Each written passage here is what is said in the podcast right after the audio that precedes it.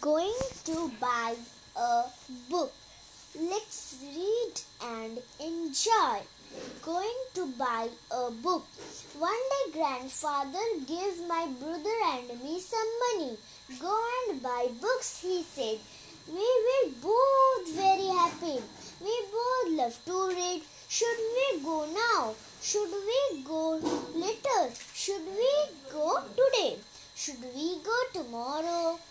Decided to go right now. Should we go to the big market? Should we go to the small shop? Should we go with somebody? Should we go alone? We decided to go to the small shop. Just the two of us.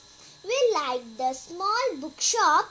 It is small but it has many books. The man in the shop likes us.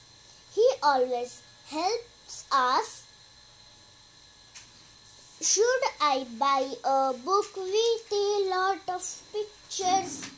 Should I buy a book with a lot of stories? Should I buy a thin book I could not decide? Did not know which buy book to buy. The man in the shop smiled at us. Relax, come with me. He said, Those are about merchants. Those over there are about wars. Take what you want.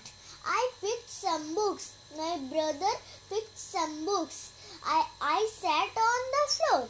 He sat on the chair and we read and we read and we read. It was very quick. There was no sound. One hour passed, two hours passed. Finally, we knew which books to buy. The man in the bookshop smiled at us. I got a fat book with stories. My brother got a big book with many pictures.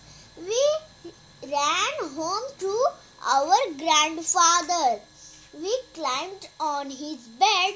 He put his arms around us and then we read and read and read. Thank you, Rukmini.